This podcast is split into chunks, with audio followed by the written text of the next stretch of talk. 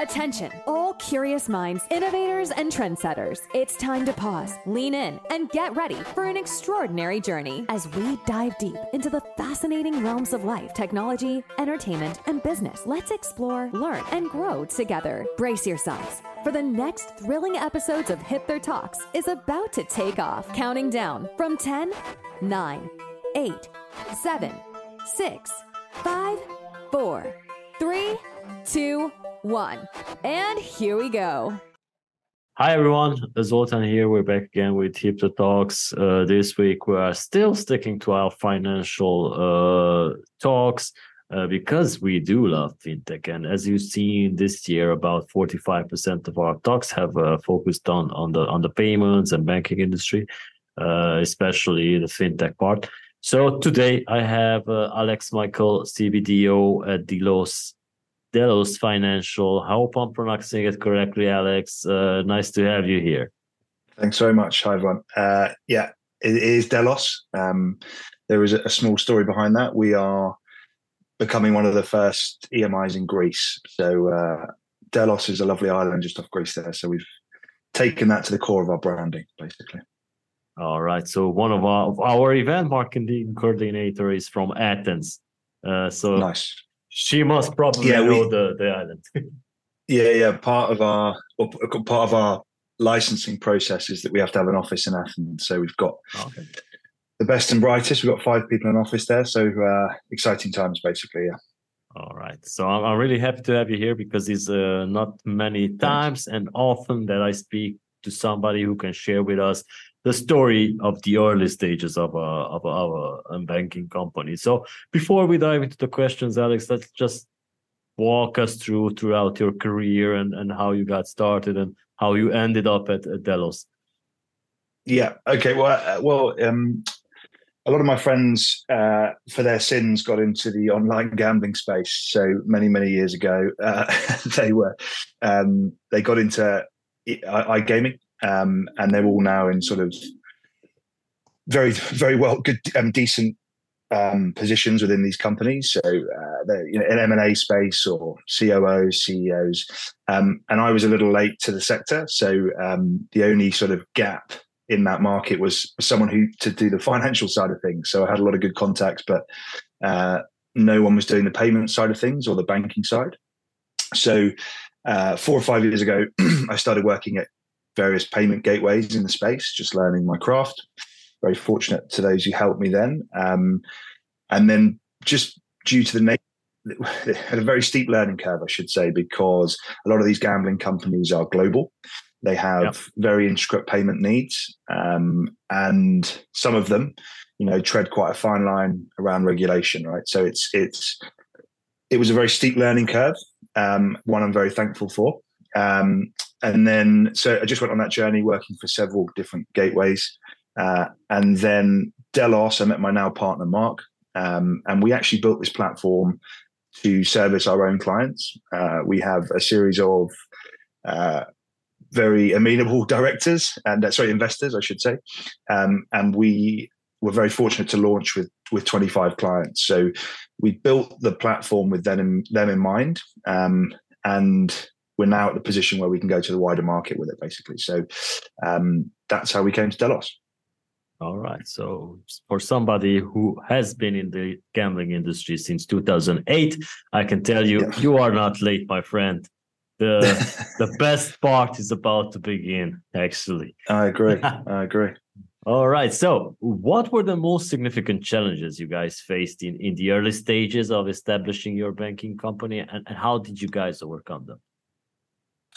Uh, well, we the, the, tricky thing, obviously, for, any bank, uh, banking or financial product is, is having the relevant licensing.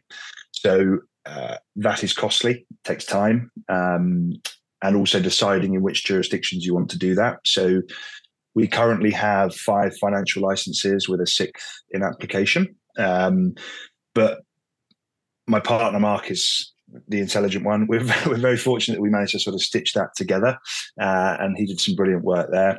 Um, so challenges included trying to service those global relationships um, and figuring out from which countries it was best to do that. We've landed on Greece as our primary uh, primary home, but we've got licensing in Canada, Lithuania, uh, Costa Rica. Um, so we're really trying to make sure that we can uh, stay ahead of regulatory changes um, and make sure that we're able to you know facilitate these flows. Um, yeah, so uh, that was a that was a big one. Uh, obviously, recruitment.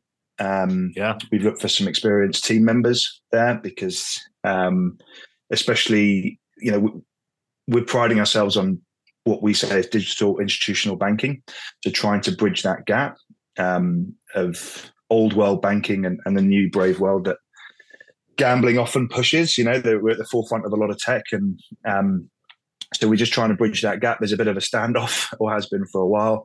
A lot of uh, you know, tier one banking won't, you know, touch gambling. And a lot of it goes yeah. via EMIs and tech partners. So that won't always be the case. You know, with all these countries regulating, I think we'll see a softening from from regulators and onboarding teams and compliance teams. But um, so having the right people in place to make good arguments was a good one. So uh, we've got our MLRO is from 212 Trading, you know, huge company. Um, so she's very knowledgeable. And yeah and just just recruiting you know post covid uh, you know we've got a, quite a global team. As i said we've got people in malta athens barcelona. Um, so that was a bit of a challenge personally because i'm based in london. So we've and we've got developers in thailand. So a lot of late nights between banks in the us and yeah so that was a challenge um, and then the last and not least was we made the decision to build our own platform. So we didn't want to be reliant on any third parties.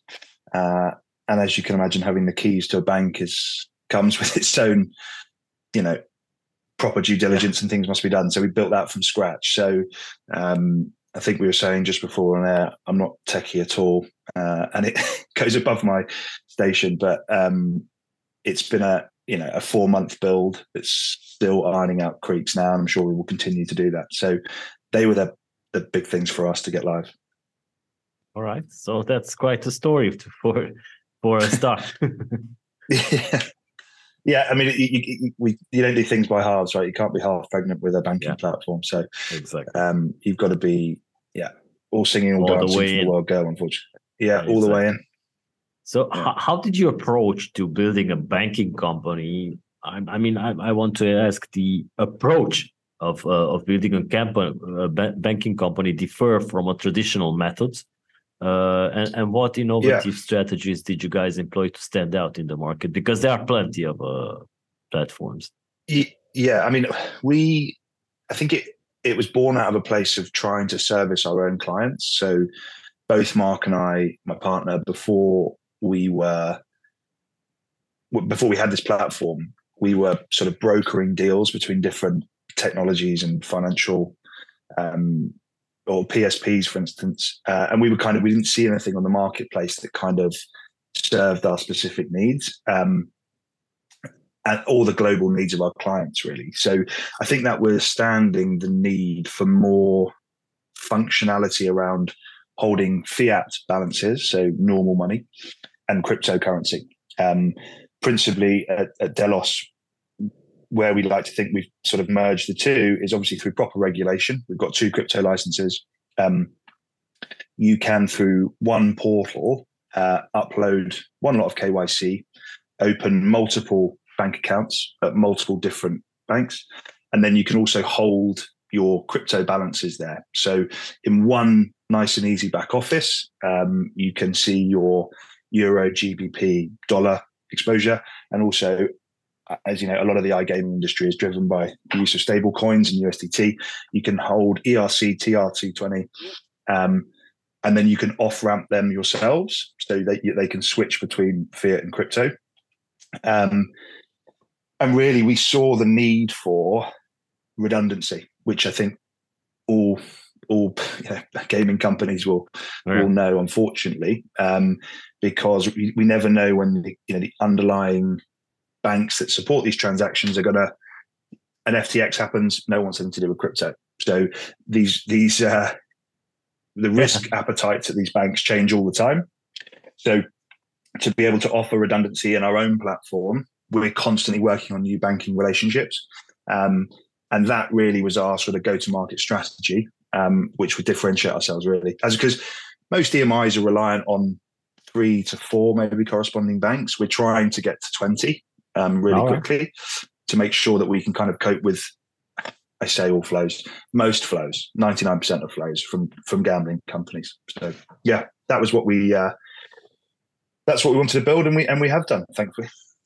All right. So, so maybe can you describe yeah. some uh, a critical point in the process of building your banking company and, and some of the unique solution or insight that help you address it? Yeah. So it, it, it was really marrying up the regulatory nuance of of what I just described. So being able to hold segregated fiat balances and have you know properly custodied wallets um, and then on top of that to have you know best in best in class reg tech to make sure that KYC is done properly. Um, so there's some very good companies out there, uh, some of which we are working with, um, who you know screen clients. It can be you know yeah AI has come on a, a, a really quite significantly in terms of picking out KYC. So we you know to the point now that if you have quite a simple company structure, we can actually onboard clients in 15 minutes. So you can have a, you can have a, an IBAN issued in 15 minutes. Such is the the level of that reg tech that's coming on. So um, yeah, it was just making sure that at all points in the journey, um, our clients' funds are, you know, there's proper transaction monitoring going on. We're compliant. Uh, we've got a you know a clear KYC trail um, and it's helping our clients navigate that tricky space. I think, and you know, making sure it all marries up to our corresponding banking partners' needs as well. All right, so so we're since we're talking about iGaming and, and in the real of, of, of iGaming, which payment methods have you observed to be most popular among the users? And, and how has this influenced the, the, the services your banking company offers? Has it uh, has a good impact on it, or has, has it given you new ideas? Yeah, I mean, I, mean, I think uh, the, the, the, people are chasing this this sort of hundred percent acceptance, right? So yeah. Uh, the more money you can get into the system, the better it is for all parties. So have things, you know, the, the net is always tightening on the, the say the grayer markets where people are probably doing transactions where they shouldn't. But you, you know, we, we see with the with the coming of crypto and open banking that there's transparency there.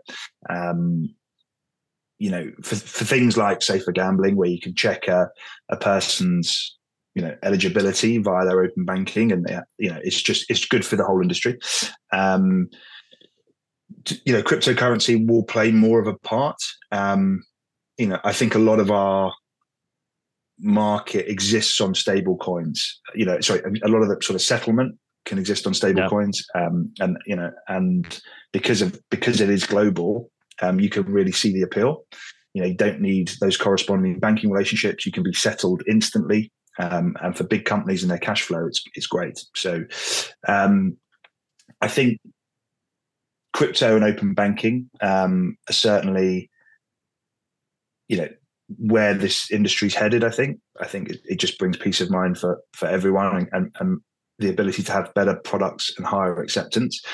Why that's important um, is the, the, the, transparency thing. So we've built that into our system. We've got um, DLT in there, um, and yeah, I, I, just I just think the, the, problem, the only problem I see with open banking crypto, which I have a few friends in open banking companies, is a few big hmm. companies have kind of killed the market early on. Um, yeah. So um, because you know they had really good products, and it's very rare that I get asked for it, but everyone seems to have it um, and they they they went very tight on pricing early on, and uh, or they have really good sales and marketing teams. So um, it doesn't fit. It doesn't have like the same appeal that you say a Visa, Mastercard first time deposit seems to have because everyone's every so crypto processors or open banking processors have done a really good job of cornering the market with a well priced product. So um, it's just interesting to see where that will lead. I think. All right, it's it's very interesting because many companies yeah. bring innovation, and, and and you mentioned that there are few players that uh, started out earlier and then captured yeah. the market, but that can change So we've seen It that before. So yeah. All right. So so how has the rise of open open banking impacted your strategy and operations, and, and particularly in relations to catering to the iGaming industry? I don't know if you're catering to other industries as well. No, no, we absolutely are. It just it uh you know we because of our the kind of more vanilla low risk flow that we're building um, Mhm. we're able to service some high risk clients as well so we you know most banks will want you to have a blend of this traffic so we're very conscious of that um, in building it it just so happens that you know we've got a lot of contacts in iGaming but um in term you know which in building digital institutional banking i think having products like open banking where they're api driven. Um, you've got clarity on on you know instant clarity on players better enhanced security uh, it's more secure um, that real time monitoring and transaction stuff is going to be great. Um, it can it can only mean for a safer better player environment right? Um, more personalized checks. Um, I sound like a bit advocate for open banking, which I think some of my friends will laugh at. But yeah, uh, yeah, I think that's it. I think. All right. So so, so based on your experience and, and, and the current trends we're seeing, what predictions uh, can you make about the future of banking in relation to the iGaming industry, a high risk uh, industry for the banking sphere, and and how is your company preparing to to these challenges? I think what seems exciting is is the chance for a more collaborative approach with tier one banking. That's always been kind of a bit. Let, us well, if we're still talking about the iGaming sector, um, there's always been a bit of a standoff between tier one banking and and even the Yeah. tier one operators. So a more collaborative approach um, as we prove out these models, as banks get more comfortable with say crypto flows and the source of funds. Um, then it's an exciting chapter, I think, for the whole industry because there'll be more transactions, there'll be more uh, recorded um, transactions on the blockchain, things like that. That'll all be increased transparency.